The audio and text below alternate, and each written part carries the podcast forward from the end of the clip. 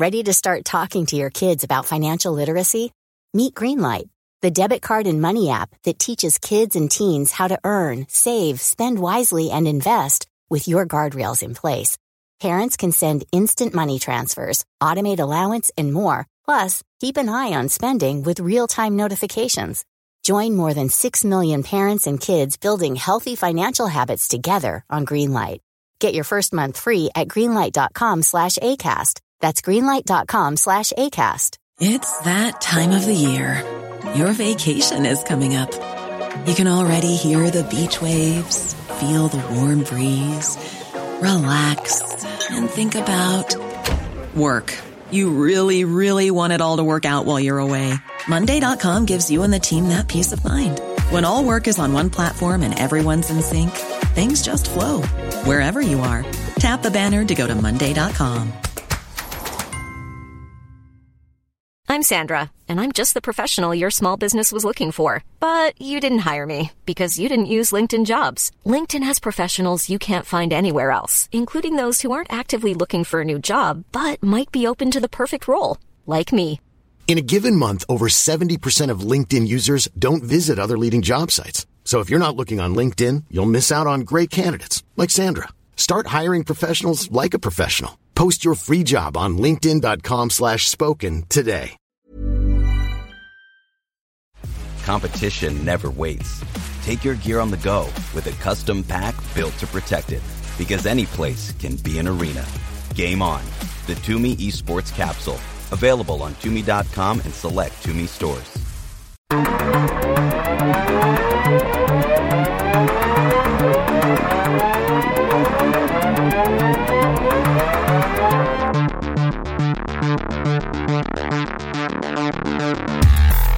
Hello, my name is Dave Hanratty, and there will be no encore. Welcome to episode 30. 30. 30. It's over. Mortality is going to creep in right now of the No Encore Music Podcast. Craig Fitzpatrick. Anaphylactic shock as I live and breathe. How are you? That's kind of appropriate, really. Yeah, it really is. Yeah, welcome back. Thank you very much. I'm glad to be back. It's, Were you it's been here a while. last week? No. You weren't here last week. Jesus.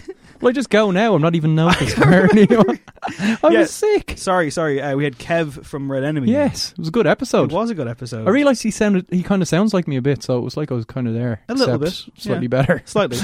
uh, well, you know, the, the old revolving door of co hosts continues to revolve as this week and next week. No Cole Regan in the house. Mm. How are we gonna how are we gonna shore this up? He t- just told us recently that he's going to be wearing swimming togs for next month. Yeah. That's part of his plan. We should probably uh, inform the listeners that as of this, as of hearing this, Cullen will no longer be an in-house writer at Hot Press magazine. Yeah. He's moving on. He's done a Stephen Fry. He's he's gone to Belgium. He's sitting in a cafe. Um, He's no, going he's work, just left. He's going to work. On, people. he's going to work in the podcast full time. Uh, he's off to Spain for a week, where you know, uh, well-deserved jaunt in the sun. So we're going to have to get some people in. We're going to get some people in next week when you're not here. Oh yeah. Well, I'm here next Oh, week. you're here next the week. week after. Week after. See, here. like, but I- Colin I- will be back. I just by find this so hard to. Keep I know. up with, Yeah, like, it's a bit. There's no loyalty. But there is loyalty sometimes, and sometimes you bring people back, much like Kev last week. This week, back in the studio, Ruairi Lynch, aka Bantum. Hello. Thanks, guys. Thanks for having me. We really need to get a football rattle. yeah, that was a bit pathetic. You should have clapped for yourself. Really, would have. Yeah, yeah. I should have actually boosted the. a crowd full of people off to the side. Welcome back. Uh, it's been a while. It has, yeah. I was only talking to Alan about that. Um, I guess you, you needed at least one Cork man on the Exactly. Podcast. Yeah, It's a It was the quota. quote. That's every- what a put in, quota. yeah. Yeah. So before we get to kind of the big reason why we brought you back in, we'll talk about me. Yes, of course. Um, Nickelback. I went to see you Nickelback. and Nickelback. Yeah, yeah. I went, I, I went to the Nickelback concert in the Three Arena. And how was that? I have to say kudos to my friend Connor and his uh, lovely fiancee Catherine, who uh, sorted us out with tickets. Uh, it was very weird because the tickets we got were like plush, you know, like we were like in this in, in some kind of exclusive bar. And they were like, "This can be your table, and we'll get you table service, and you can leave all your stuff here." And I was like, "This is a fucking nickel." A bar gig." where in the venue. Yeah, it's like the, it's off to the side, like Oh, that's like a was Oh, it the a, blue- a three the bar. 1878 bar. Oh, okay. Oh, okay. Yeah. So I mean, I'm I'm not, I'm not sure I should be saying this, but I'm but uh, here we go. The first question should have been how. It should have been why. Why did I did you go? yeah, go- I believe you said for the pod, but uh, um, for the podcast for a social experiment. Uh, obviously, you know. social experiment. Yeah. Next week he won't sleep for three days. uh, and after While that, listening only to Nickelback. Yeah, Yeah. Nickelback, yeah. Uh, for my sins. To be fair, you know, I didn't really intend to go. I was offered the ticket, and I thought it's a Sunday evening in October. What else am I going to do? Uh, so why not? And yeah, there's a trick to a Nickelback gig, which I discovered quite early on, quite resolutely. If you get absolutely blitzed by the time the third or fourth song comes on, It's bearable or great? It's a decent show, yeah. a decent show. I had fun. Yeah, I had fun. I mean, I'm not now saying, hold on, hold on.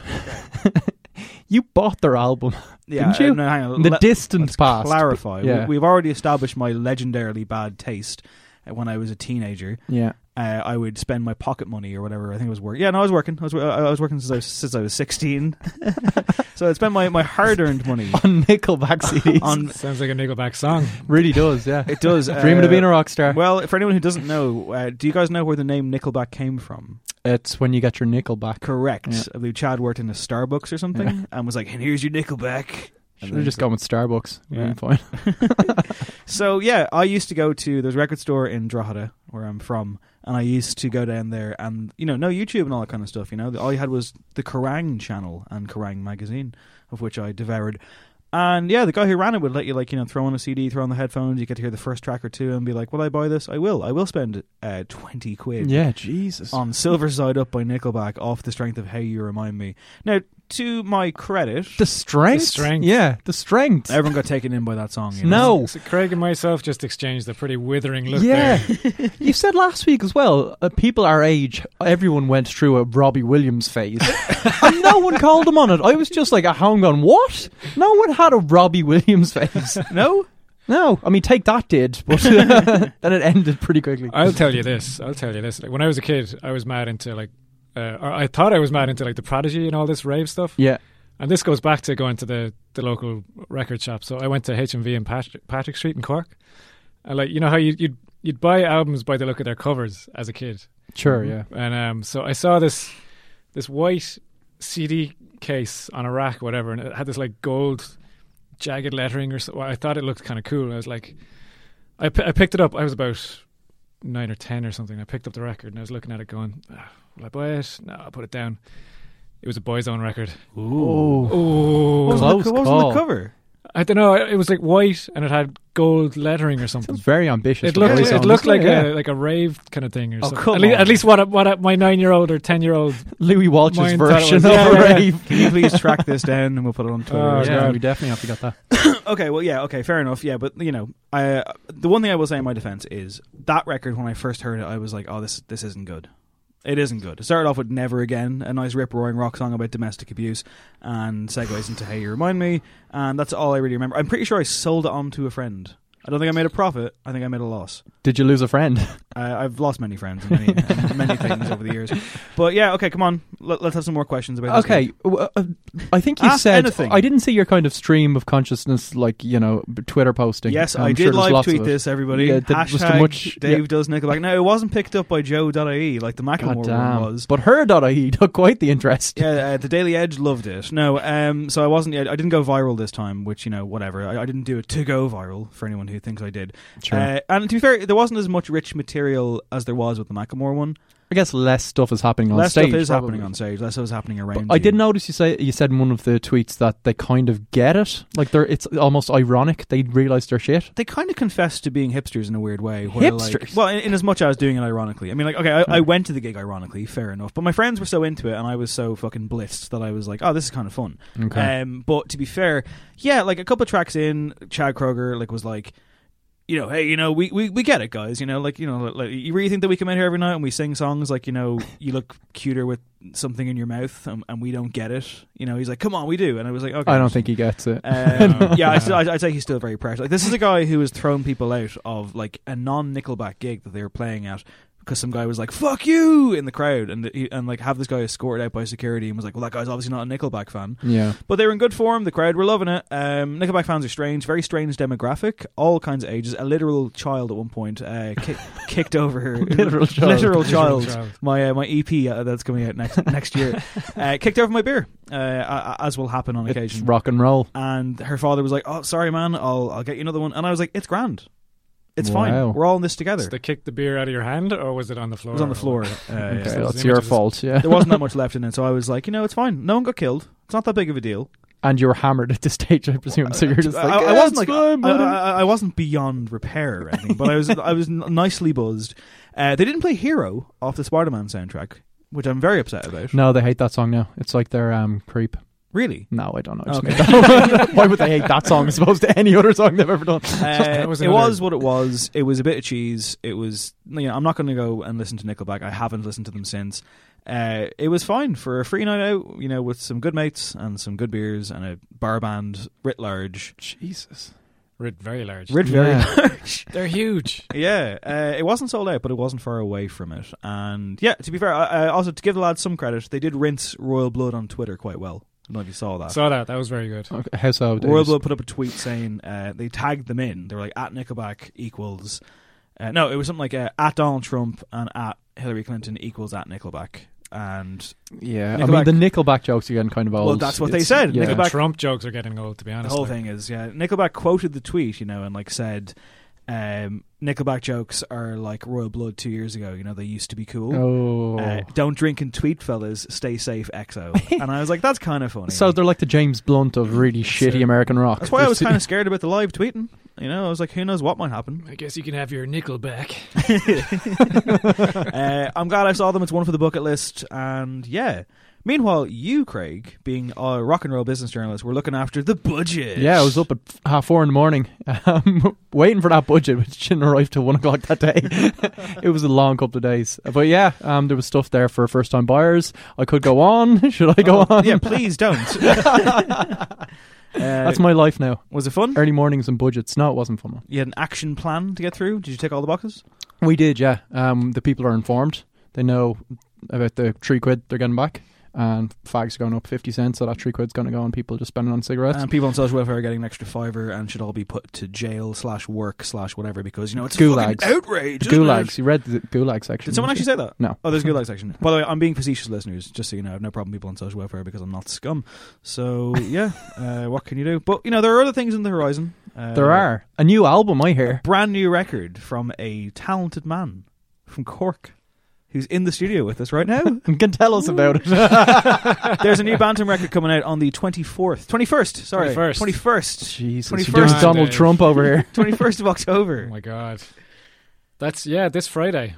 Crazy. Yeah, madness, absolute madness. You're, uh, you know, it's been a big year. Lots of big name releases, lots Yeah. of very good albums, lots of people really testing themselves, and you've been working on this for quite a while. I've been working on this for three years, I'd say. Well, Yeah, the we're gonna uh, we're gonna preview a track on this podcast that I've been Yes. working on for. I wrote the first note of it. I, I think it was two years, maybe three years ago, um, and it was the last track I finished. So that's like Brian Wilson stuff. Were you going slightly insane? I And just, did, Like, yeah, there was a was- sand pit. Oh there my was God. Um, it's just this synth. You'll know it when you hear it. It's this big, abrasive sounding synth, and it was like my only way to describe it is that episode of Father Ted where they get the dent in the car and they try to fix it by denting it more and more and more. yeah, yeah, yeah. That's what I did to that synth. I just dented it beyond repair, so I scrapped it and um, I came back to it. Wow. Yeah, so it was just Did you get back to the synth, or did you have to go a whole different direction with the synth? Are we hearing the original synth now? this is the original one. Yeah, Um, Sweet. Um, I, I scrapped it and I actually went back and just taught myself production again. I had, to, I had to go back and relearn. I felt like I had to relearn everything, and that's what I did. It's the stuff Paddy Casey doesn't have to do. He just grabs an acoustic and away he goes. know. God damn it, Paddy. So um, He's gonna, he's gonna do a remix though. yeah, yeah. Oh man, you should remix a Paddy Casey song. What's No, his bi- I What's his shouldn't. big song? um, Saints and sinners. Is that what, is that what it Yeah, is? ten is reaching saints and sinners. I heard some It's horrible. the Bob Dylan I've- I've version. I've heard some horrible stories about about about, about, about that man. He ruined my cousin's birthday. Go on. Uh, my cousin went to his gig and it was really bad. Oh right. I assume that, like I he, say that to everyone I assume- every time they mention Paddy Casey. It seemed like he stole your cousin's woman or started a Yeah. fight. Um, yeah. Well, you know, I interviewed him once. Seems like an all right dude. He I seemed cool when I an interviewed him. alright- Yeah. alright guy. So When I say terrible stories, by the way, I don't mean anything like terribly salacious. Just that you know, Paddy Casey gigs can be a bit grim. Sorry, Paddy. yeah, yeah. He's a But, uh, nice chap. They're no Nickelback. They're no Nickelback. I can tell you. You know, Yeah. you, you're not going to get table, table service at a Paddy Casey gig. That's not going to happen. But moving away from Paddy Casey's music, how does it feel to be kind of unleashing it in, into the world? Is it like will Friday be a big day for you, or does yeah, it seem kind of? It's huge. I'm. Uh, I've never been. I'm excited, but I'm nervous as well. I've never been nervous before releasing something before, and now for some reason I'm very nervous. okay? Uh, uh, just because of, of who's involved. Um, you know, it's going to be reviewed by a lot of people. Um, you know, I've been living with this bunch of songs for so long that I'm I'm almost detached from them. I don't know what to think of them. If if you know what I mean. Yeah. Um, So uh, yeah, I'm nervous and excited, but it's it's it's good. It's a good feeling. I've heard the record. Oh yeah, It's not- not not, not very It's good. not very long, yeah. I like you know, I, I hear him say this, and I'm like, Di- yeah. You didn't get back to that original sense. It was Original synth. That's my next album. It's Mm. it's time to be honest here on the No Encore podcast. We like like like we, we don't just say our friends' records are good.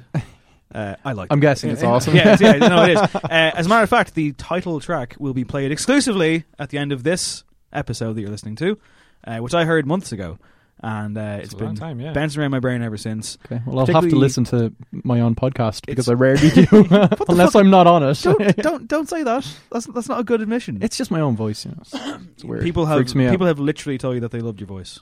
I know, but Combs not here to you know strangers on the reassure me like he usually is. Um, but yeah, uh, there's a lot of interesting guests on here. And Yeah. it's interesting because I mean, like, like I mean, like not to jump ahead, but like later on with songs of the week, I was going to talk about featured artists and how like that's such a commercial thing, and a lot of it can feel quite you know stale, and a lot of it can can feel kind of forced. But I think in your case, you genuinely sought out people that you thought would complement the songs, and in some cases, you were like, well, you know, I. She kind of makes the song, you know, like without Yeah. her voice on it, I don't think it would work. Definitely, yeah. I mean, there's a, a singer that everybody's going to know next year, Farah Elle. Um, she sings on "Feel It Out." It's the fourth track on the album, which everyone will hear on Friday. Um, She's from my native Drogheda, I believe. she is. Um, so she's my friend Abe's sister, and, and he persistently kept saying, "Look, you should check out my sister's music. She's great. She's great." And I just kept putting it off. You know, yeah, of Abe, course, all right, as you would. And, uh, Fuck off, man. but I did. I, I I- I think she came up on my Twitter feed or something, and I was I was blown away by her um, her style, um, and just I reached out to her straight away. We had the track done within a week, and that was back in July. Um, like, and this happened, I'd say three times over in that month. You know, I I didn't expect to have an album. Wow. You know, I, I I released that track with Loah, Take It, back in February. Um, Yeah. that was around the time I had the first podcast with you guys, Mm. and um, we were we were thinking maybe you know I'd have one track bef- before Christmas this year just to kind of tide things over, but just there's been a, just a, a series of fortunate events, I guess, um, this summer just with singers like between Farah Elle. Um, I had had a chance encounter with a singer. Um, he goes by the name Wiseman. He's based in London. So um, I met him through my cousin. I, again, we had a track done within a week that closes the album. Um, the Rusangano family, they're going to be on it with a singer from Cork called Sunitha. Um, who else? Oh yeah, and CC Brez and Louise Okay. Carey. They're going to be on a track. It's quite eclectic, and I Yeah. mean, I remember talking to you back in February, uh, and you were kind of saying like, you, you, like the whole kind of rip it up and start again approach was very prevalent, and I mean, like we were talking particularly about guitar and guitar lines, and Yes. it's definitely it's a guitar heavy record without being too abrasive about it. Like it's quite subtle. Definitely, yeah, yeah. It's I not mean, Nickelback style. There's, in It's your not no, Nickelback. uh, there's no No. rock star on there. I'm just going to say disclaimer for listeners: if you're looking for rock star by Nickelback, maybe just keep listening to Nickelback. it's no heroes, but uh, there are there's two guitar solos on this record. I just I totally forgot about that, but uh, Self-indulgent man. totally, You've gone prog. Oh my Look, God. look what you've done. It used to be about the music, and now it's just about you. You're like yes or something. It's Just, just noodling in the background. With this fan blowing my hair back and everything. But uh, yeah, there's a lot of guitar on it. But yeah, I mean, there's two tracks that have no guitar at all, but everything just kind of works together. I, I put a lot of time into mixing the tracks together and having this kind of mix vibe to it. I guess I, I've been told it feels like two sides. Like the first half is is almost a mix of tracks, and the second half is these separate tracks that go along well Yeah. together. So a lot of thought has been put into that. All right, and um, so, uh, yeah, I'm just dying to get this out and. and you feel kind of completely spent, or you just Totally, like, yeah, wow, yeah. I've just emptied my brain into like this record, and now there's kind of have to regroup and Yeah, Yeah. definitely. Um, I've I've done a remix since. I've done two remixes since, and they've been tough going. And I'd say after Paddy Casey is a hard taskmaster. fucking Nickelback as well, man. But uh, yeah, I'd say like after I get this out, I'll get get the buzz again. Like I'm working on um, live sets now, so and I'm in the background. I'm talking to people about putting on gigs, so that's to be announced um, as of yet. But uh, whenever I play live, I come back really inspired. Yeah. You know, or whenever I see somebody live as well. Like we're going to go and see Death Grips. Death Grips tonight. Oh, yeah. So like, jealous. Death Grips. Bloody early so- shift. I'm going to miss it. You can still come. No, I Come can't. on. I'm not rock and roll. Slave to the business grind. I really am. to Yeah. the rhythm. Well, So- yeah, there will be. We'll report back on Death Grips next week. Uh, but in the meantime, Ruairi's album will be available on all the usual services: SoundCloud, Spotify, etc. But will it be uh, able, able, able to be uh, applicable for Apple Music? That's me segueing into the news in terrible, Seamless. terrible fashion. Uh, yeah, Here's the news. Bong. we talk about streaming services on this podcast arguably too much because it's kind of one of those areas where it's like none of us are, you know, well, sorry, Craig is a business minded character these days. But I just kind of feel, I always feel a little bit out of my depth. I always feel like, you know, like, uh, like, Talk it up some more. So, well, okay, well, tell us what's happening then, Greg. Well, Amazon have kind of entered the fray. They were already kind of there with Amazon Prime, um, but they were offering something like two million tracks, and it was really just an add-on to their kind of general service. There was a few tracks you could, you know, get involved with, but this is their proper Spotify slash Apple Music Yeah, another slash free Tidal. trial for you to take advantage I know. of. Yeah. I've, I haven't cancelled Apple Music. Of course you yet. haven't. No. it's not three months though yet. I don't know. So think. wait, so this is this is Amazon Music. Is there?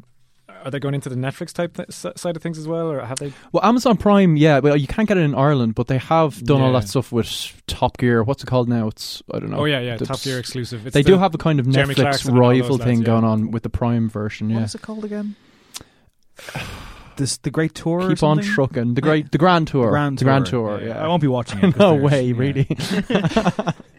um, but yeah, this is their kind of standalone um, Spotify rival, and it's got you know tens of millions of songs. Not as many as Spotify, but the big thing is that they've dipped below that kind of tenner um, monthly subscription rate that everyone's just been going by because kind of the record labels weren't kind of uh, lowering the price for licensing, and essentially they're offering like a four quid deal if you get this Echo speaker they have, which basically I think it's a speaker that also controls your home. So that sounds exciting, doesn't it? That sounds Sounds terrifying. terrifying, yes. so you know, for six quid less though, you can have a robot listen to you in your house. That sounds like a Halloween episode of The Simpsons or something like that. Yeah. Um, and there's other kind of deals if you're already on Amazon. I think it's a bit cheaper, but yeah, they're just kind of getting into what's already a crowded market, and I don't know if there's going to be any room for them, to be honest. Well, there's often backlash to these things, and There there's backlash at the moment to Apple Music. Uh, Anohni, who has made one of the records of the year in the form of Hopelessness, kind of you know initially started promoting that record through Apple Music with a Naomi Campbell led video for "Drone Bomb Me," and now has come out and she has said that.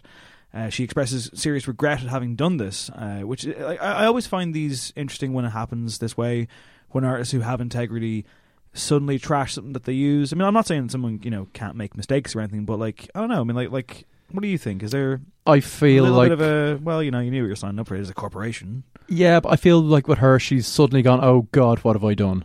Do you know what I mean? It does seem like particularly what she's saying, and also the fact that the video.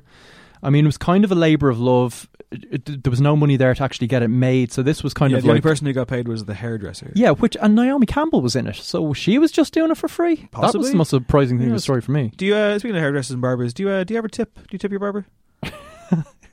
this is some weird. No, I'm, I'm just curious because I, I I got my haircut yesterday. Yeah. we, we can all agree it looks great. It does, yeah. I Um, was yeah, just haven't- about you to haven't say. shaved your head I yet. just about to No. say after the news. I was Yeah, gonna, yeah. gonna- you might segue Uh, into tracks. I went shorter than usual, but it's not fully shaved. Yeah, it's like you know I can still slick it back slightly. Is But, that um, shorter than usual? It actually is, yeah. Like it's deceptive. It, it gen- like, I was like, take half off the, take take half, double what you would normally take off, sir.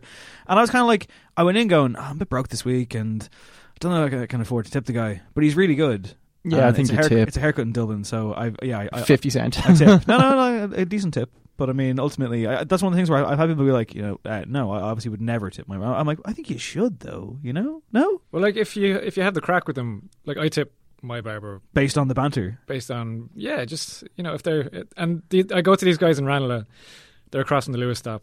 They're just a bunch of sound lads, and you know I'll give them whatever I have. sure. You know? I, I think it's one of those things where it's probably expected. I think it's, It's- the, it's I think you have to do it, and I've genuinely been like, I could really use that fiver, but like, fuck Uh, it, I have to do this. Don't mess with a guy with scissors. Yeah, I'm like, I, I, it's just kind of a thing. It's, it's, it's kind of a, you know, like it's, it's, it's, like, it's, it's like a nod, but the nod has money with it, you know. Yeah, and you're losing money. yeah, worth it though. You did a great job. But anyway, back to Apple. Yeah, back to Apple. What- How the hell did we get here? Just really happy with the haircut, you know. Uh, yes, but the point is the hairdresser was paid, no one else was, as it should be. Am I right? Yes. Um, this I don't know. I I have questions. Like I, I want to know. we might have what- answers. Uh, Do we have answers, Dave? No, I don't think we do. have some questions that need answering. Um, like I'd love to know what was the initial deal. It must have been massive. Mm. For, we're talking Apple here. They've got infinite money, and uh, like, and what is the realization that Anohni has come to now, or what what has triggered that? Well, it was financed by Apple in return for timed exclusivity, as these things often are. Obviously, to drive potential customers. And like, to is that exclusivity forever, or is it? They like, don't tend to be. I mean, obviously, the Frank Ocean record comes out and it's on Apple Music, and then all of a sudden, like you know, a month later, it's like it's on Spotify now, and Yeah. then I think I think it's on Google Play now, Yeah, which is I guess always the last one to catch up. Fucking hell! Um, but no, Anohni has come out and said, you know, we're all being herded into all these shady situations. The focus of your music is so. If the focus of your music is social justice, that becomes a big part of your quote unquote brand. And as soon as you have enough followers, the corporations come knocking to rent out your brand, which they then turn around and use as a pheromone to sell their products. You use that money to make a music video and pay for your recording costs, but now your record has a logo for Nike or Apple on the back. Do we really want to front for these multinationals? It's been such an insidious, insidious uh, sorry, an insidious transfer of our agency, which is true. But again, Like, does her record actually have logos and stuff on it? no. But the Uh, video like- definitely had like, like when it was put out, like you know, anytime Apple Music You'd put out, have, like, a an- video, yeah, you have the Apple. Apple yeah. Music, and you have to go on to Apple Music to see it, and you have to subscribe or even do a free trial to get to it until it maybe becomes mass market available, which could be two months later or whenever it is. Yeah. So fair enough. Well, all I'll say is, you know, like I mean, you know, Anohni's a very intelligent person. You know, surely you knew what devil you were dancing with here, no? She also goes on on to call Apple the McDonald's of consumer high tech, um, whose wealth was largely pilfered from what was once a biodiverse music industry. So these don't seem like kind of opinions you form overnight after one bad experience taking money off them. Mm. So it must have been, I don't know. Well, there is a mea culpa. She says, I'm as guilty as the next person for having signed up for this. The record companies can't afford to advance the whole cost for making the record anymore, let alone pay for an ambitious video. So after a lot of hemming and hawing, I agreed to work with Apple on the video. I wanted the video to have a wider reach, and only they could offer me the resources to do so. So uh, it just kind of strikes me as I, I don't I don't think that there's a real villain in this one. I just kind of feel like if you're going to work with a major corporation, if you're going to go to a creative agency, if you're going to go to, you know, a big director and spend money and whatever happens, I mean, like ultimately that's just the way the cookie kind of crumbles here. You know, it's like Yeah, I mean, like, I don't think she's lost any integrity. I mean, like, like that's one of the best reviewed records of the year. I think it's excellent. I expect it to top a lot of critics' charts, and I don't think anyone has a major problem with this. And if anyone does, that's just your classic. Like, And oh, what's being advertised? Apple Music. You know, it's not like Yeah. it's some weird tie-in with I I don't know, like a burger or something. yeah, you it, know, it goes back to the, the Nike reference and all that. I'm, I'm just kind of wondering where that's coming from. I mean, I don't know. If, if I was in her position, I would have jumped at it anyway. yeah. Oh, so yeah, I think we all would. Yeah, you want Yeah. that encore on Apple Music? No problem. And I don't think anyone was going, "What? What is she doing?" Really, Apple Music? She's totally sold out. Um, yeah, I, I thought the way Frank Ocean handled it was really well done because he kind of subverted it. Like it was he fantastic. It was had got out of his fascinating. record deal, had Yeah. this Apple deal, but also starts off the fucking video basically mocking Samsung, Apple, kind of, you know, with the Wolfgang Tillmans track, and then The ending it with that. Nikes, So it's yeah. really just a total fu to everybody while still getting the art out there. So I thought that was just a kind of flawless way to do it. It's one of the tracks of the year as well. I love that track. Yeah. well, we will be discussing our tracks of the year at the in December, I believe, on on this very show. So stay Would tuned. be the month for it. I've already got my shortlist out, but there's a lot more to come. And uh, speaking of poetic types, Bob Dylan's in the news at the moment for uh, winning the Nobel Prize for Literature and becoming the first musician to ever do so. Which to me, people are up in arms about this, saying that Haruki Murakami should have won, amongst others. And I am kind of surprised that there has never been a musician winning this before, personally. You kind of think that it should be one of those things where if you're going to look at art as this wide reaching thing, why not? Well, I think because lyric writing has always been seen as just a pulpish kind of pop culture throwaway thing. Um, I mean, it wouldn't in recent decades to kind of most of us, but I think the Nobel Committee might be of that opinion. And uh, the only reason I knew that there hadn't been was because this was one of those perpetual Nova stories where it'd be like Bob Dylan is maybe in the running for like you know the literature award, and it's always his name that's put out there That's as a real, the uh, first person. That That's a real third, uh, second or third story sting when you're waiting. It's like coming up. Liam Gallagher Yeah, talks yeah. about Oasis possibly reforming, and Bob Dylan might be up for the Nobel Peace Prize or Nobel Peace Prize, Nobel Prize for Literature. But first, Craig Fitzpatrick's online to tell us about Nickelback. Well, Marty, um, yeah, yeah, it was all that kind of stuff. Um, so I don't know. I haven't seen any uproar, but then I haven't really looked for any uproar. Twitter. It's, Okay, it's, Twi- it's, it's, what? it's On on, It's Twitter? on Twitter. That's where all I'm the uproar shocked. is these days. Um, the uproar feed. people are unhappy. Uh, of course, people. Bob Dylan's a contentious figure anyway because he sometimes sounds like a, a, radi- a radiator that's being bled, and sometimes he sounds like a, a, a magnificent angel of a human being. Yeah, You know. Uh, his voice has been kind of ruined from it. Well, his his voice is just ruined as it is at this stage. But um, I want you. One of my favorite Bob Dylan songs. Someone once said that he sounds exactly like Mr. Burns on that, and now I just hear Mr. Burns anytime I hear like sixties or seventies Dylan. Wow. He, ca- he can't play guitar anymore. Is that true? Really? Yeah, he only plays piano live. I might be wrong. Okay, just like an arthritis thing or something. Yeah, yeah. There was a tour he That's a did, and he just he, he stood to the or he sat to the side of the crowd and just played piano, Okay. no guitar. He might have just been trying to piss people off because he seems to enjoy doing that when he Maybe. performs. So Well, look, let's uh, let's break this up with 30 seconds of my favorite Bob Dylan song, which sounds like this.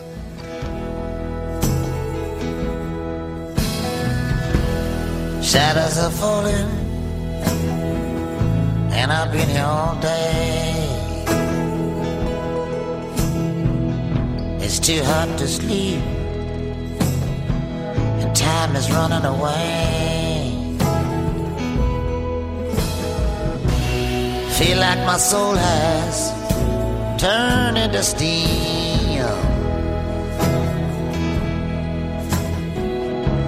I've still got the scars that the sun didn't. So that was not dark yet by Bob Dylan.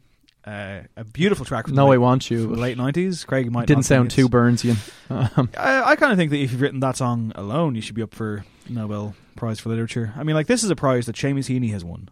Let's talk he about was that. dreadful. We always Dreadful talk about Seamus Heaney. Like you know, like Oh, we've got a Seamus Heaney. Oh, fan in shit. the- no, no. No. Oh, okay. yeah, all right. Yeah, Heaney, rubbish. I had to study him for the leaving cert. I'm scared for life. And I Yeah. mean, like you know, again, it's like you know, Heaney won it for like something like you know the ethical beauty and the the miracles of everyday life, and it's like okay, this is a guy who wrote about you know seeing kittens drowned in front of him as a child. I'm like, okay, give it to that. Bob Dylan, on the other hand, has won it for quote having created new poetic expressions within the great American song tradition. Uh, he's been described as a great sampler. And for 54 years, he has been at it, reinventing Plagiarist. himself. Plagiarist. Uh, start with Blonde on Blonde, said the uh, permanent secretary of the Swedish Academy. So that's a position that you will never uh, get to. Imagine having that life. That sounds great. Permanent secretary. I'm the permanent secretary Uh, of the Swedish Academy. Sara Danius. Uh, I'm sure Cullen will pronounce that better with his Scandinavian leanings. Uh, an extraordinary example of his brilliant way of rhyming, putting together refrains, and his brilliant way of thinking. Bob Dylan is the 259th American to have won the Nobel across all disciplines, and the first to win the Literature Prize since Toni Morrison in 1993. Uh, 13 Americans have won it so far. You're all about the Americans. now, listen, I, it may, I think it makes sense that he's won it. He was the kind of default choice, really, wasn't he? If you're going to suddenly include rock and roll, um, I mean, he does. Most of the songs are A B A B rhyme scheme, so maybe he's not a great poet, but he is one of the finest lyricists to ever have lived, Wow. in Uh, my humble opinion. Praise indeed. That's and, true. you know, as I said, this now sets a precedent, so we can hope that Kanye West will someday get his due from from the permanent secretary. He'll just make up his own award and give it to himself. So give it to Beyonce. That's a good call. Yeah. Well, well, well, we did have the, the first ever Taylor Swift award was this year, given to Taylor Swift. That, Oh, there- There's yeah. a Taylor Swift award? Yeah, yeah. The uh, the was it who, who runs Music Week in the UK? Whatever Oh, that whatever God, that body is, Yeah. developed the Taylor Swift award to get her over there for some nice photographs or whatever. Um, yeah, I mean Dylan's. I, I, I, I like that Dylan at his age now, in some way, shape, or form, is still provoking some outrage and uproar. We kind of need a bit of that. You're not going to get Chad Kroeger winning this. Let's be honest. No, no. If this Nickelback A motif few decades from now, I think continues through time the will come. episode. Yeah. Uh, take a drink every time we've said Nickelback. And I apologise for what will happen to your liver. But yeah, uh, a fellow musical elder statesman uh, has had a bit enough of life in general, it seems. We kind of teased this on the podcast recently. well, I don't mean like. Oh, what a teaser! I don't mean teased it, but we kind of referred to the fact that Leonard Cohen, his new album comes out on the same day as Bantum's record. It's hefty competition there. Big lads. competition. The Blur versus Oasis of At last, it's Leonard Cohen versus Ruairi Lynch. Me and Leonard facing off in a nightclub in London. Two men yeah. enter, one man leaves. well, you know, if, if it has to go down that way, I don't think Leonard Cohen will have much of a problem because, yeah, the, an excellent profile in the New Yorker, and he discusses his new album, of course, his entire life story, and his declining health. Uh, the author David Remnick notes that touring anytime in the future is unlikely. Unfortunately, I think a lot of people were hoping that we'd see him one more time in Dublin. Uh, Cohen discussed his unfinished poems and songs and said, "I don't think I'll be able to finish those songs. I mean, maybe, uh, maybe I'll get a second wind. I don't know, but I don't dare attach myself to a spiritual strategy. I don't dare do that. I've got some work to do. Take care of business. I'm ready to die. I hope it's not too uncomfortable. That's about it for me." Yeah, and it, it's a really, really fascinating piece, and it kind of spans his whole life, but also these kind of fresh interviews with him at home. And he seems like in very good spirits, as you can tell from that. I mean, in terms of just how measured and kind of calm and Leonard Cohenish he is about the whole thing. And he seems kind of in decent enough health. His mind is still great. He's still creating. He actually says now that he sees himself kind of not having to earn a living anymore or tour, he's just kind of working away. He's at home. He's close to his family. So it's kind of seems to be a serene enough setup that he has. Um, but by all accounts, he is quite ill. So it's it's a really really sad one. I'm sure this record will be stunning as his last couple have been since the comeback. And yeah, I mean, it just seems like he's going to make the most kind of Leonard Cohen exit as possible, um, which will be kind of graceful and just you know the one we'd all kind of hope for, I suppose.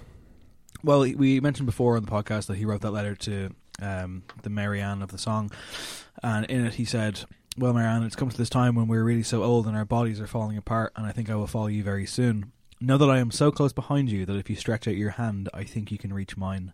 Take that award away from Bob Dylan." And give it to this man. Yeah. I'd, yeah, I'd prefer Leonard Cohen to be honest, but That's what I'm saying. It's fu- yeah, it's funny you see Leonard Cohen.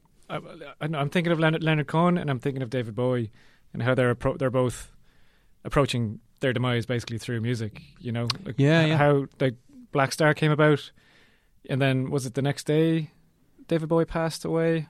it was was it the Two next days day? later, I think. yeah, it it was. was. later, I think it came out on the Friday, and he, we heard about it on the Monday, Monday morning, wasn't it? yeah. So yeah, That So- still haunts me. Like the the way he planned that and approached it, and with the videos, the, the music, everything was just mind blowing. So to see Leonard Cohen just openly face it, yeah.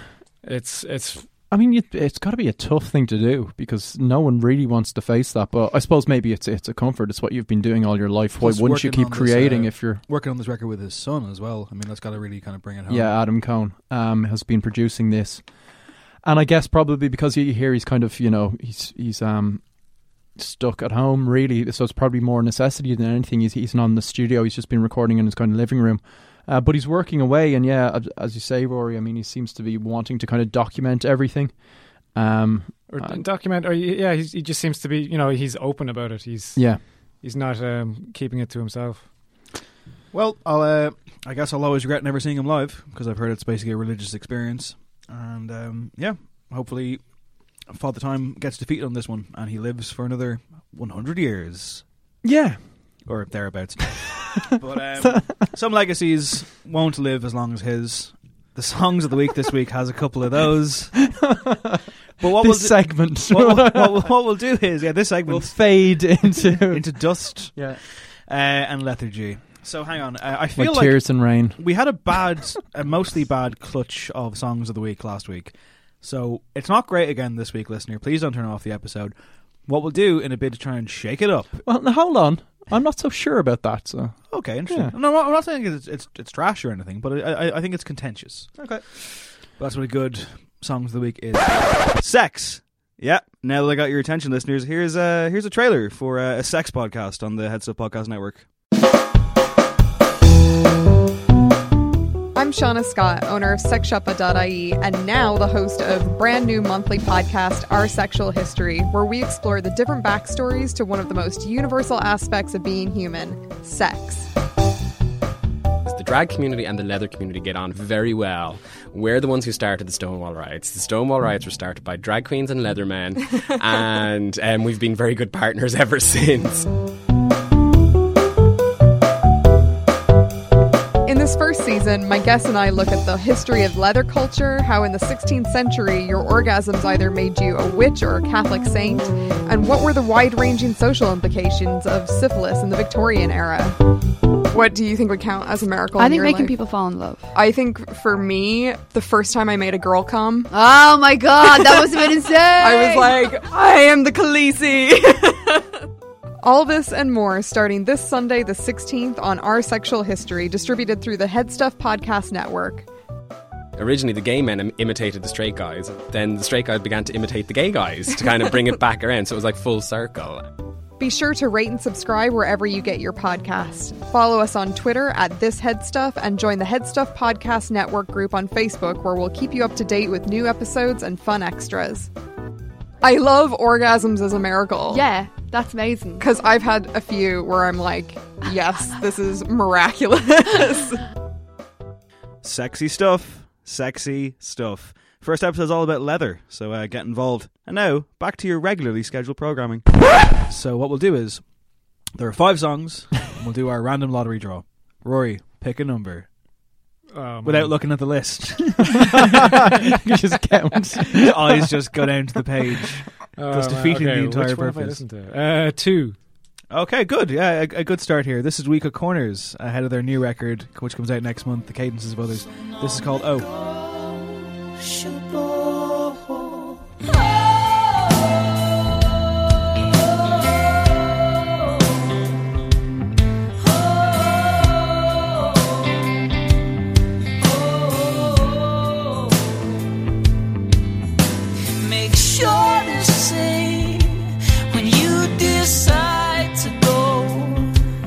Can't say I'll be high.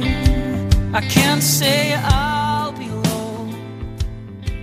This former guest of this podcast, Week of Corners, two very fine gentlemen indeed. Now let's rip this track apart. but, but what have they done now? Uh, this is dreadful. No, no, I, I think this is really, really good. I think it's really, really sweet, and it's it's interesting because on that podcast, I was like, you know, like you guys are so good at like doing this thing that you do quite often, and I guess that's what the record's going to be. And they were like, well, no, not really. This song isn't very indicative of, of where we're going.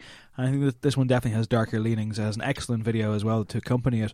And yeah, I mean, I'm really looking forward to this record. I'm very hopeful. They're they're a band that continue to interest me. I kind of feel like they should be on a bigger platform than they are, and they just have an incredible ability to kind of string it all together. Like like again, you talk about you know people who are good with their lyrics and good with their words, and Yeah. um, there are a few bands in this country better than these guys. And yeah, I mean, like all I can say is I'm a fan. I was taken by this. I think it it, it continues their upward trajectory, and I highly recommend it. What about you guys? Yeah, they're very good at like an arresting opening, especially lyrically. You know, immediately you're into kind of concubines and canaries and coal mines, and it's, it Mm. kind of takes it from there. It's a bit new slangish to me. Oh no way! That's a terrible song. No, I actually like it as a The song, but the melody, yeah, The terrible the shit song from melody, Garden State. It's not a shit song. This it's will change good your song. Life with Natalie Portman with the fucking headphones. It didn't on. change my life, but it's a good song. As is this, but no, it's very similar, similar kind of melodically. There's just a hint of it there, um, which is a ruin- good you're- thing You're going to ruin this song for me. Uh, but I, I don't know. I just this feels like I'm very interested to hear what they come up with because it seems like they've kind of moved on. What I liked about this was the comfort in the kind of silences they have. Like, there's Yeah. it's quite expansive. They're clearly kind of quite confident what they're doing. They're just letting the ideas kind of, you know.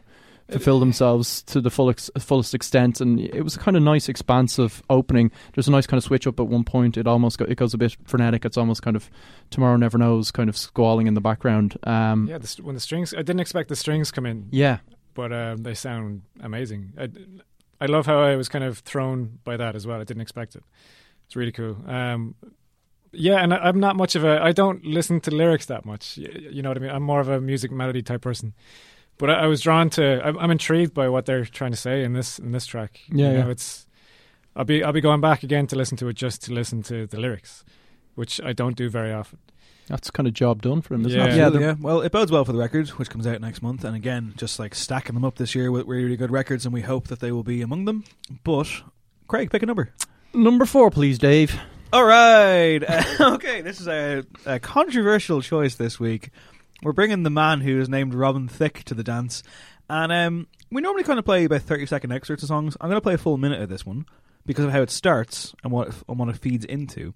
This is Robin Thicke uh, alongside Nas. The song is called Deep, and it sounds like this. The problem's getting worse. A modern 1970 Johannesburg. Man, it hurts to see a cop kill a black man alert. Newsflash, police shoot blacks, distort facts, quick attack. Unarmed men murdered them. It's captured on cell phone video, and they still let them go. When will they stop killing them? Asking why is they killing for white men with a gun apprehended? He's still alive. Black man with a gun, he has no chance to survive. They gonna shoot him dead soon as they see the brown of his eyes. And he asked me why you ain't smiling eyes, cause I have a son and I die inside when I gotta tell him what was told of me. Can't play with your water gun, son, cause the police see a seven years old as a threat. They think it's right to kill a seven years old on sight, cause he ain't white. So baby, if I'm acting up tight when our conversation is weak, it ain't you. It's just it ain't that deep. We could be everything, everything that we ever needed, everything that we ever wanted to be. We could still be. It ain't that deep.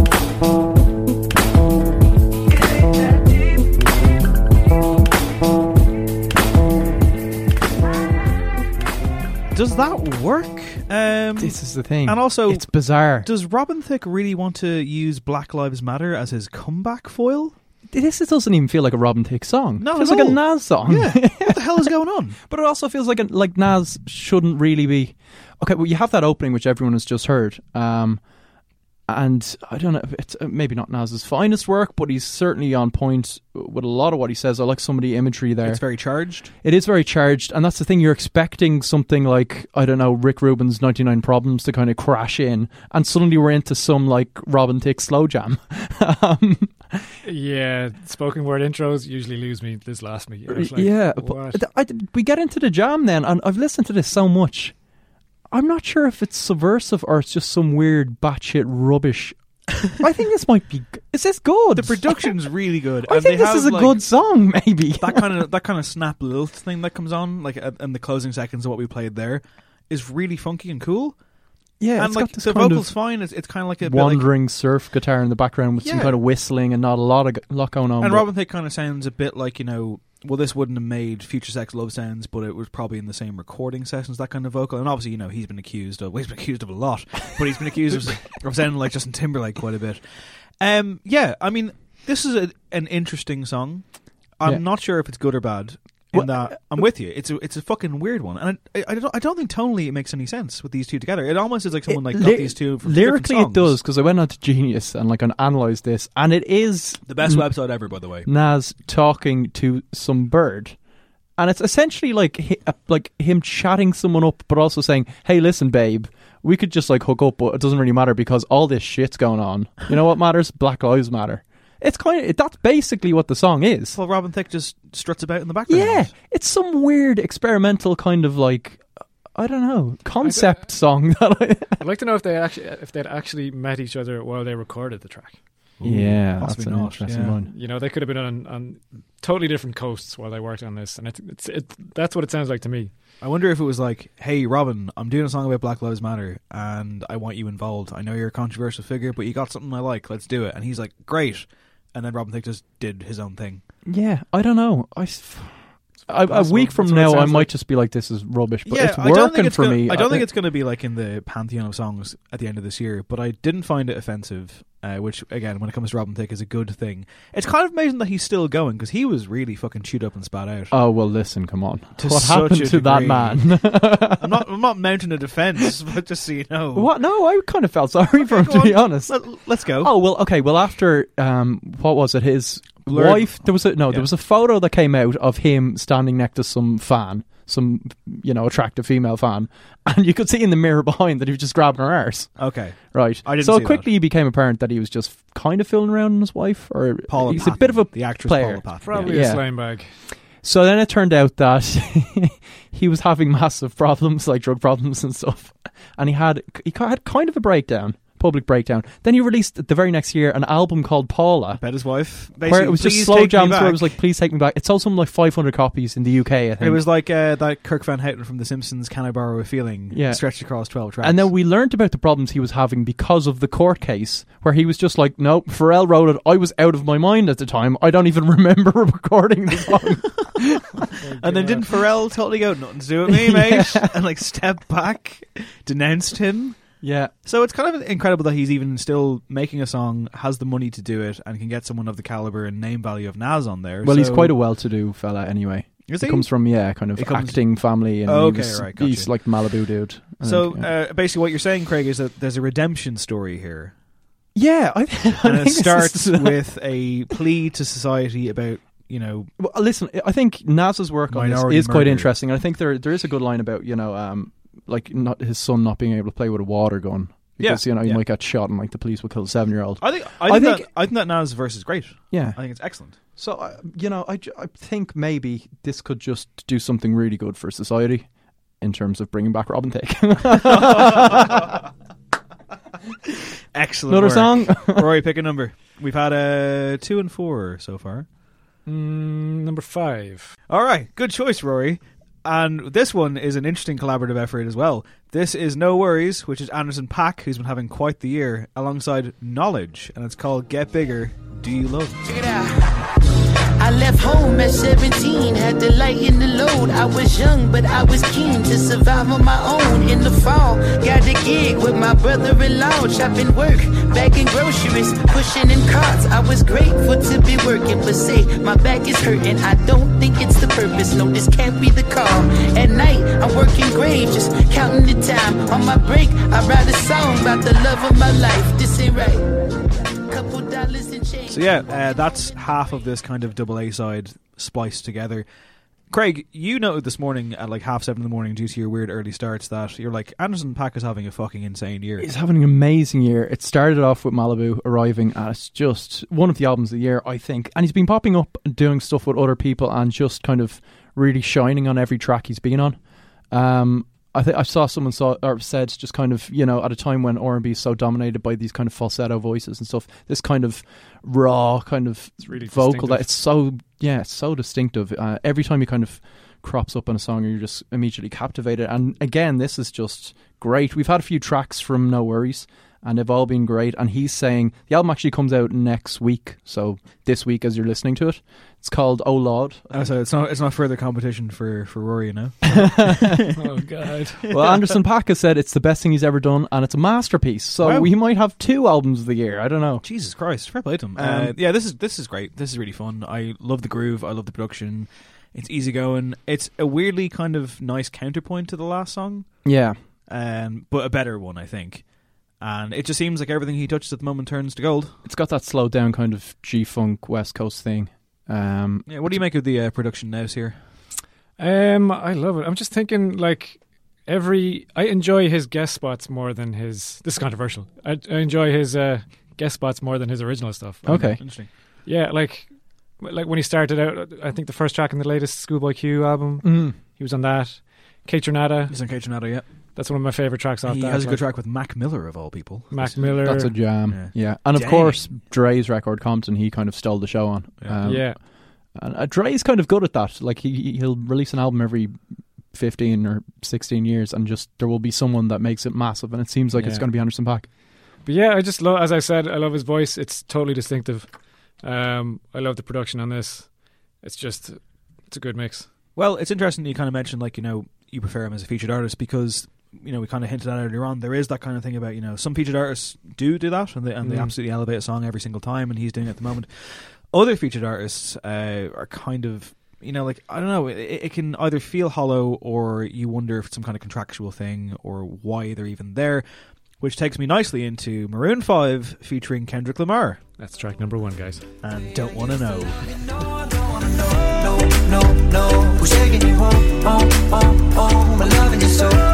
So, so, so, so.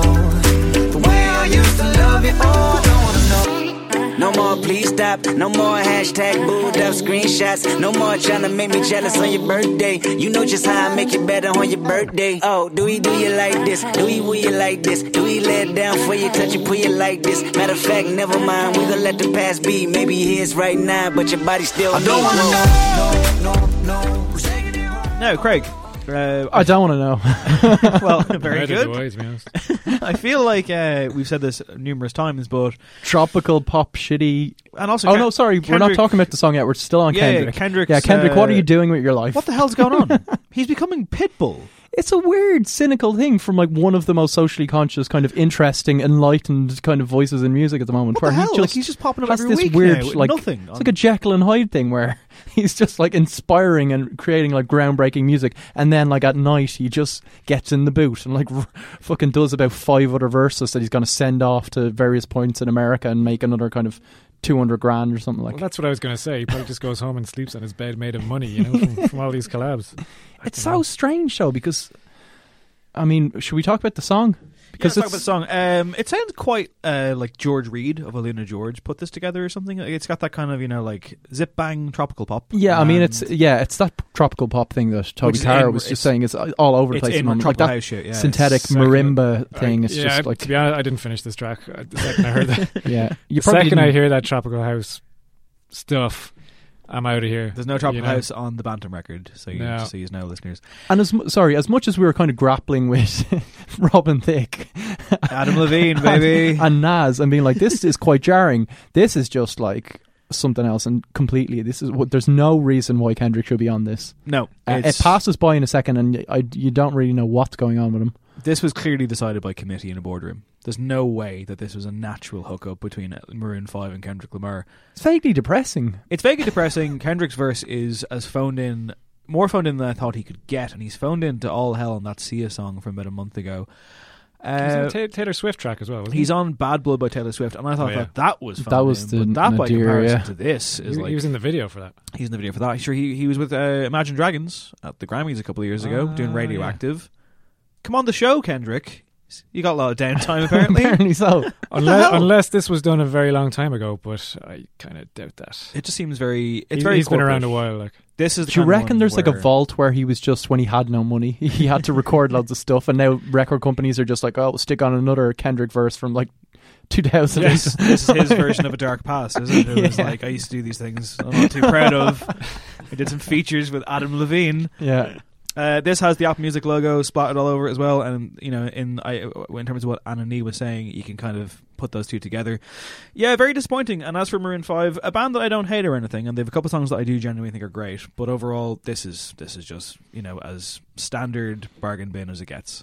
Yeah, it has all those kind of it ticks all those boxes, you know, And yet- chipmunk vocals. I wouldn't call it the worst song of the songs of the week this week.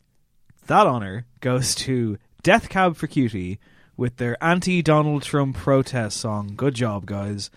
It's called Million Dollar Loan, and unfortunately, it ends like this.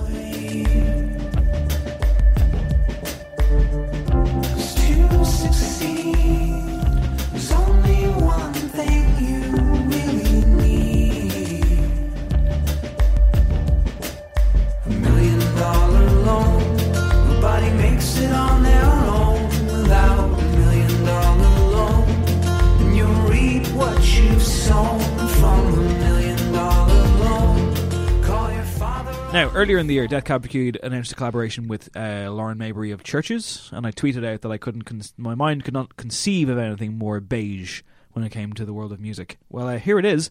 I mean, first of all, taking like you know a protest song about Donald Trump, like fuck off. I mean, like like like why bother? Why bother at all? Pitchfork put up a thing where like here's eight great protest songs about Donald Trump, and they picked "Nobody Speak" by DJ Shadow at Run the Jewels, which is not a protest song about Donald Trump. It just has a good line about him, uh, and they, they they they seem to really like this.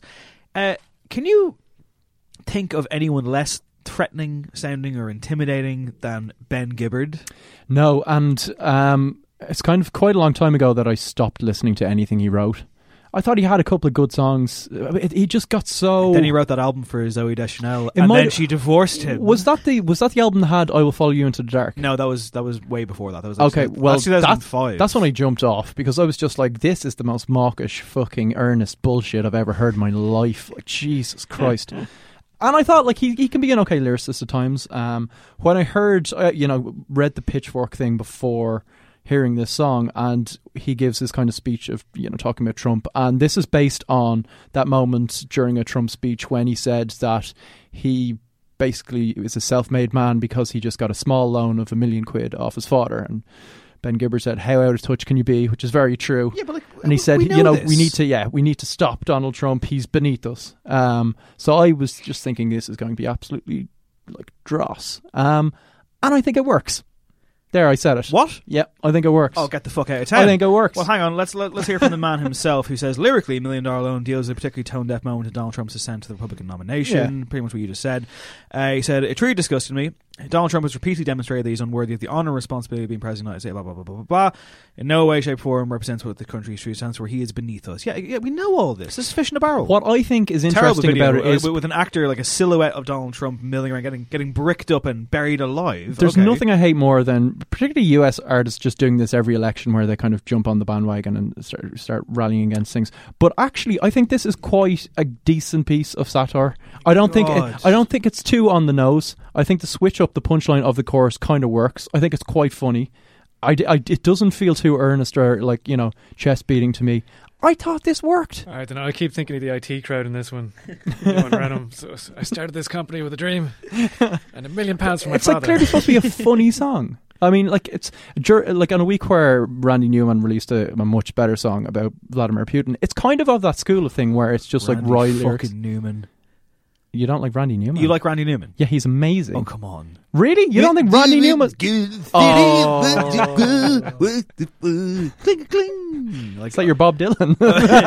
opening they all sound like that after a certain point. Opening like, montage of like you know, like- Louisiana 1927 is one of the greatest songs ever written. Doesn't go like that. I haven't heard it. You should check out some of his stuff. Maybe I should. Or you should check out um, Look what this the album. done. No, Harry Nilsson did singing his song, so you don't have to listen to his voice, and you can appreciate th- his work. That's probably a call. There you go. Yeah, because Uh, you just sounds a bit do more just think of. Toy Story until you get it again into it. but it's that it is that school of you know kind of slightly satirical, totally piss taking. But I thought it worked. I just didn't think it was preachy. I didn't think it was too on the nose, and the tune was fine. So it worked for me. And I was expecting a car crash. That's you know that's the kind of thing I'm saying. All right, okay, okay, fair enough. Uh, we'll move on.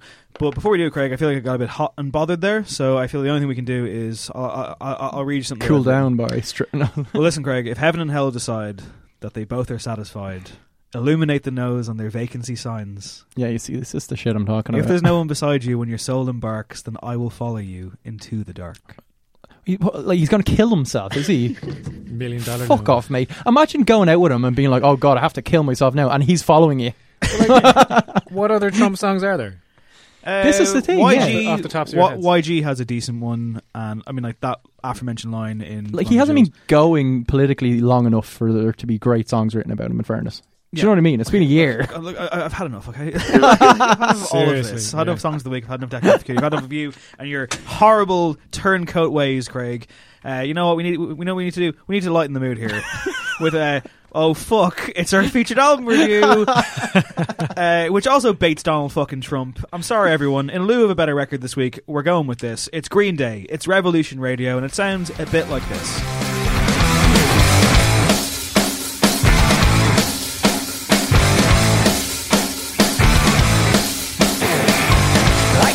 Kicks and I wanna start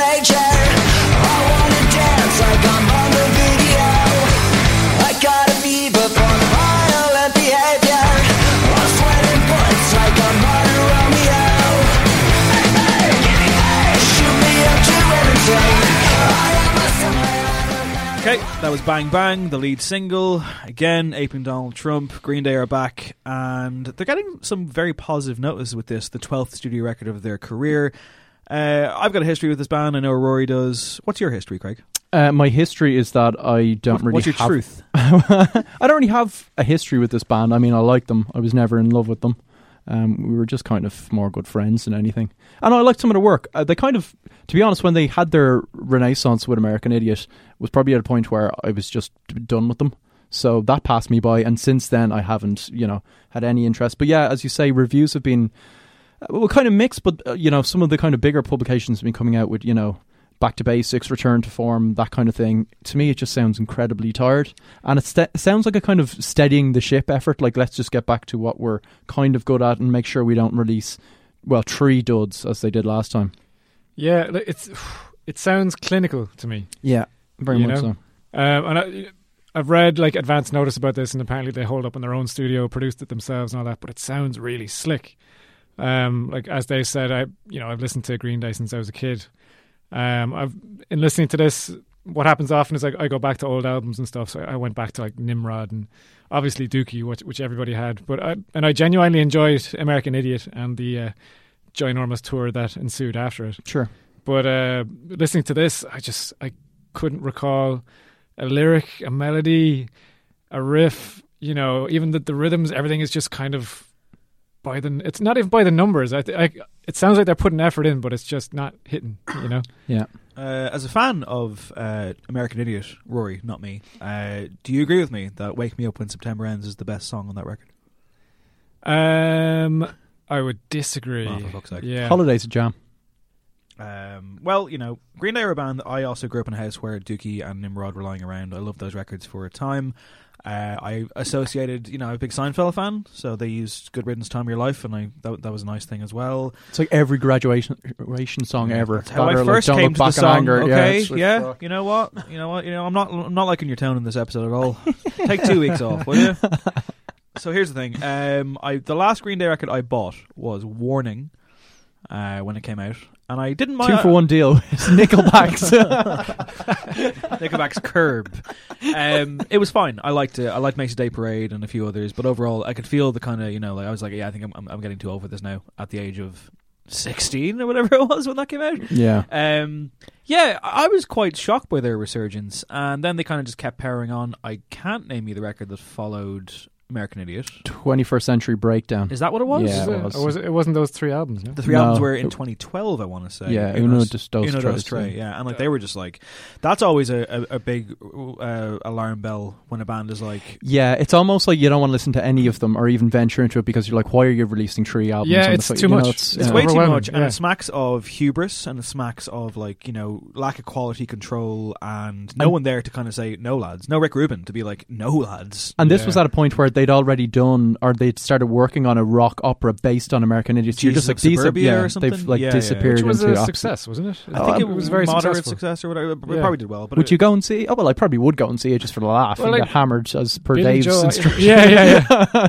Everything's great when you're drunk. Weirdly, that was my takeaway. Well, I mean, like- now I just like, drink all the time. they so- they mention this, everything's terrible. thi- this suburbia kind of you know mythos that they've cultivated for themselves. You know, Roy was saying that you can't recall any lyrics. I found it difficult as well, so I'm using the aforementioned great website Genius, which everyone should check out. They're not sponsored the show. anything. Yeah, Um, Stop saying that. Genius. Uh, it is, uh, so Outlaws is one of the tracks on this record. It's track five, and the chorus is Outlaws. When we were forever young, when we were outlaws, we're outlaws of redemption, baby hooligans. We destroyed suburbia when we were outlaws, the outlaws of forever.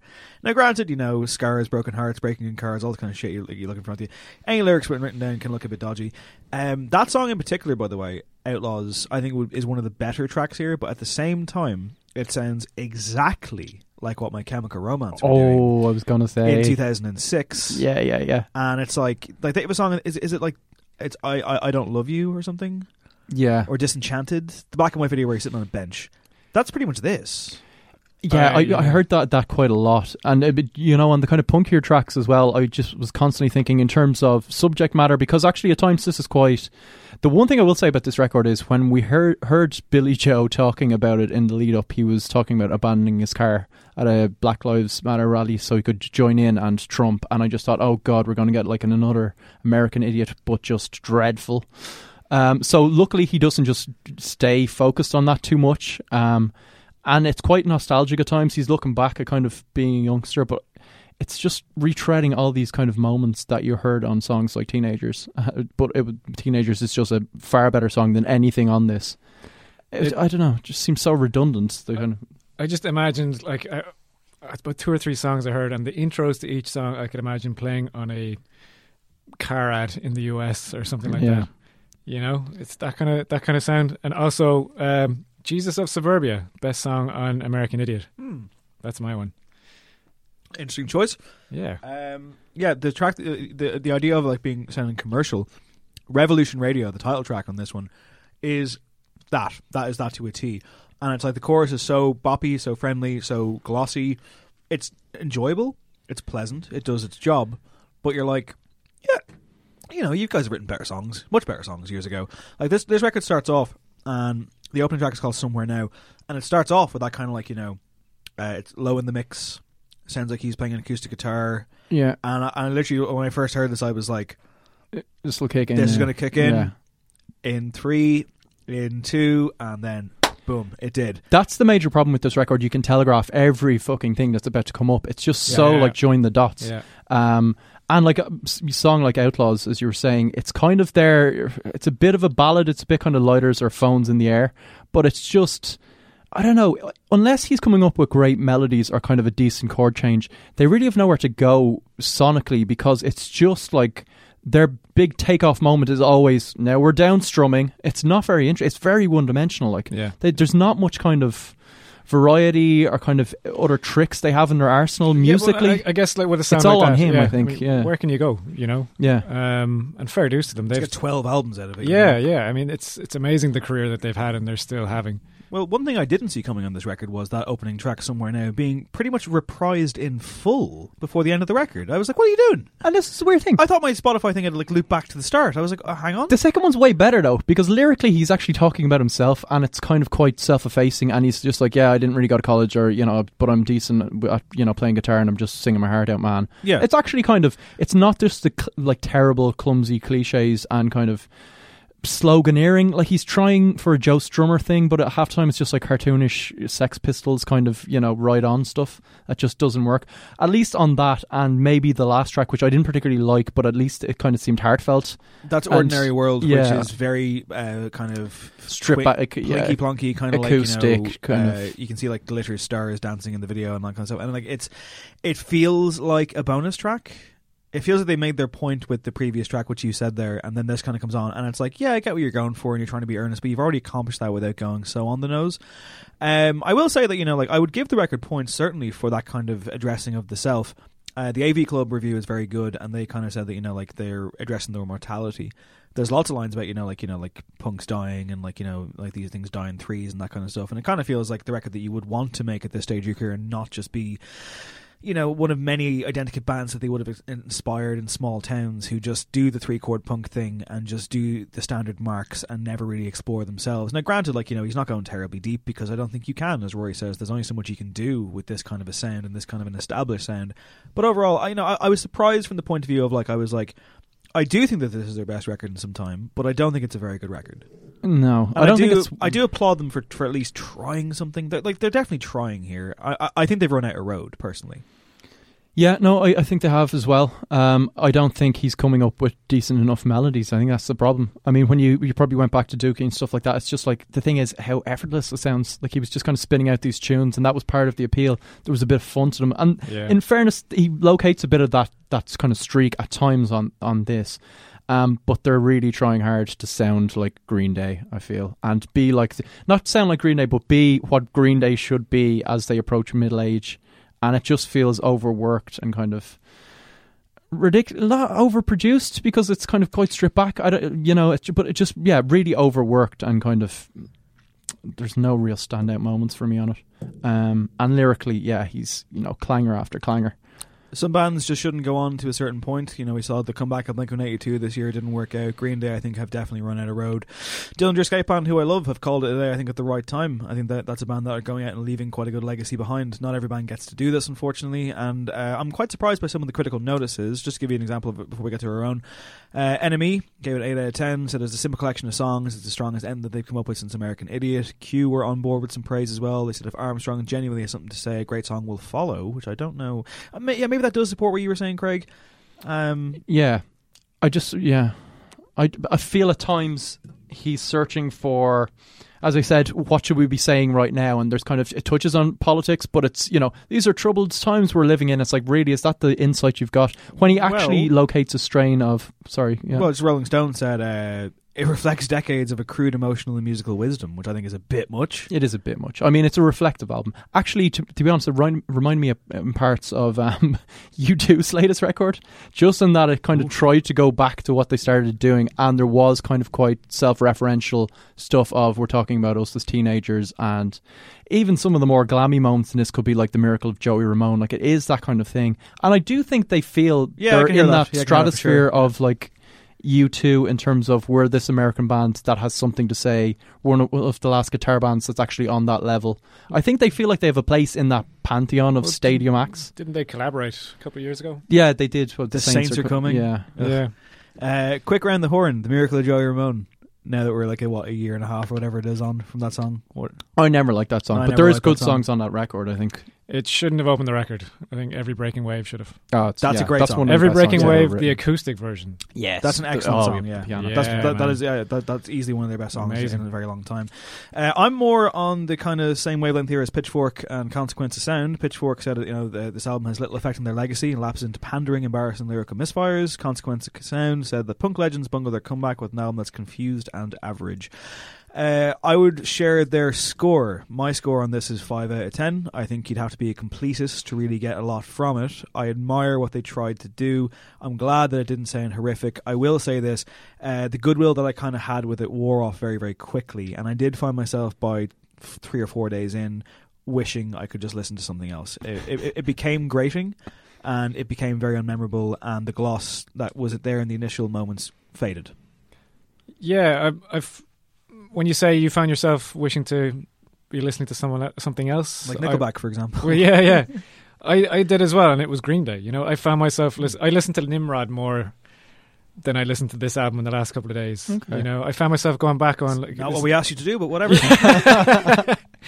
just damn these no encore guys. But uh, I, I think uh, the reason I went back was just to like to remind myself why I liked them and how you remind me, is it? Oh God, just take your nickel back, will you? okay, sorry, sorry. sorry. Um, so yeah, I just found myself going back just to see like, oh, have I just grown out of them? But I still, I still like their old stuff when I listen to it. There is an energy there that isn't there now. Yeah. Um, I'd give it a five out of ten as well. It's a five for me, just kind of very middle of the road. They don't embarrass themselves at all. It's a yeah. As I, I agree with you, Dave. I mean, you've got to admire what they're trying to do, but they're just not pulling it off with any aplomb whatsoever. Not very memorable. So it's five stars across the board out of ten. uh, congratulations, Green Day. You know, fair enough. You know, like yeah, they didn't embarrass. But like seriously, what? That's one for the fucking poster, isn't it? They didn't embarrass themselves. yeah, yeah. I mean, there's no real moments where you go, "This is bloody horrendous," but it's just so perfunctory that it's like, what's the point? As I said, it's clinical and slick. I guess. Yeah, know. yeah. That's not what punk's about. No. Well, if you're looking for immediacy and something that is clinical and slick, but in a good way, it's this week's Exit Music, which I'm absolutely delighted to uh, have the exclusive premiere of this track. This is the title track off uh, Bantum's record. It's called Move. Is there anything that you'd like to say to lead this in? Is that a lot of pressure? It probably is. Um, no, just enjoy. I know you've really Well- liked it. This track in the background has gotten some amazing reactions from people who I genuinely respect and whose opinions I respect of music. So, And Dave. And me, yeah. and Dave, and Chad Kroeger. So, uh, oh, he'd love it. Uh, yeah, just enjoy. It's the instrumental opening track of my second album. Holy shit! Okay, cool. Uh, so wrap it up for this week, guys. Thank you so much. Thank both of you. Thank you. Thank you. Coming in, It's been a appreciate it. And um, yeah, stay tuned. Next week we'll have uh, more interesting characters in the studio as I, you know, try and deal with the lack of love from my regular co-hosts Craig and Cullum. I'll be here. Oh, okay. All But right. Am I allowed? What? Yeah, we discussed this. We, we had some differences. Oh, okay. All right. It's fine. It'll be Maybe fun. I won't be but here. Until next time, guys. Uh, my name is Dave Hanratty. This has been No Encore. There will be no Encore, and there will be the fantastic title track off Bantum's record, which comes out this Friday. It's called Move, and it's going to move you. It sounds like this.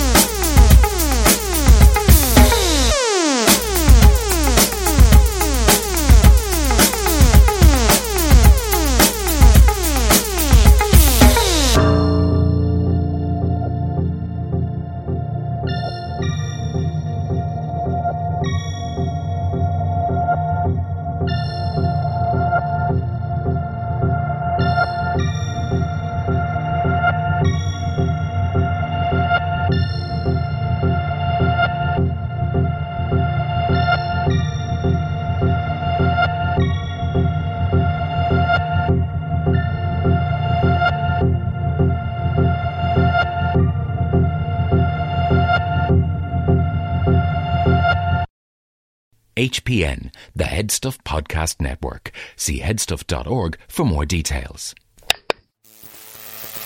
Back in, back in, back in, back in. Sorry, I'm doing an a cappella version of the. Eh, eh, eh, oh yeah, that, it does sound like that. You don't own me. No one can tell you how to travel as you are. Orbitz wants to help you discover where you want to go, who you want to go with, and what you want to do when you get there. Visit orbitz.com/pride to book your next trip. Orbitz. Travel as you are. So just let me be myself to say and do whatever I please. Hello, this is Danny Pellegrino, host of the Everything Iconic podcast, and I'm here to tell you all about Splash Refresher because hydration is mandatory, but boring is not. Now, I love my water, but if I don't spice it up, I'm not going to finish what I took out of the fridge. That's why I love my Splash Refresher, which is flavorful, delicious, bright, hydrating, and zero calories. The wild berry flavor is my fave. No, wait. Is the pineapple mango flavor my fave? You know what? All five craveable splash refresher flavors are my fave because they're so delicious. So get hydrated and enjoy it with Splash Refresher. Imagine the softest sheets you've ever felt. Now imagine them getting even softer over time. That's what you'll feel with Boll and Branch's organic cotton sheets. In a recent customer survey, 96% replied that Boll and Branch sheets get softer with every wash. Start getting your best night's sleep in these sheets that get softer and softer for years to come. Try their sheets with a 30-night guarantee. Plus, get 15% off your first order at bollandbranch.com. Code BUTTERY. Exclusions apply. See site for details. ACAST powers the world's best podcasts. Here's a show that we recommend. The Real Housewives is a guilty pleasure for most, but if you're looking to not feel guilty about that pleasure, tune in to Everything Iconic with me, Danny Pellegrino, where I break down all the messy moments and behind the scenes antics of Bravo's popular franchise. And on Everything Iconic, I also interview celebrity guests like Kelly Ripa, Keke Palmer, Drew Barrymore, Cameron Diaz, and more about their guilty pleasures, their past work, and so much more. So if you're pop culture obsessed and find yourself watching way too much reality TV like me, tune into Everything Iconic with Danny Pellegrino wherever you listen to podcasts. ACAST helps creators launch, grow, and monetize their podcasts everywhere. ACAST.com.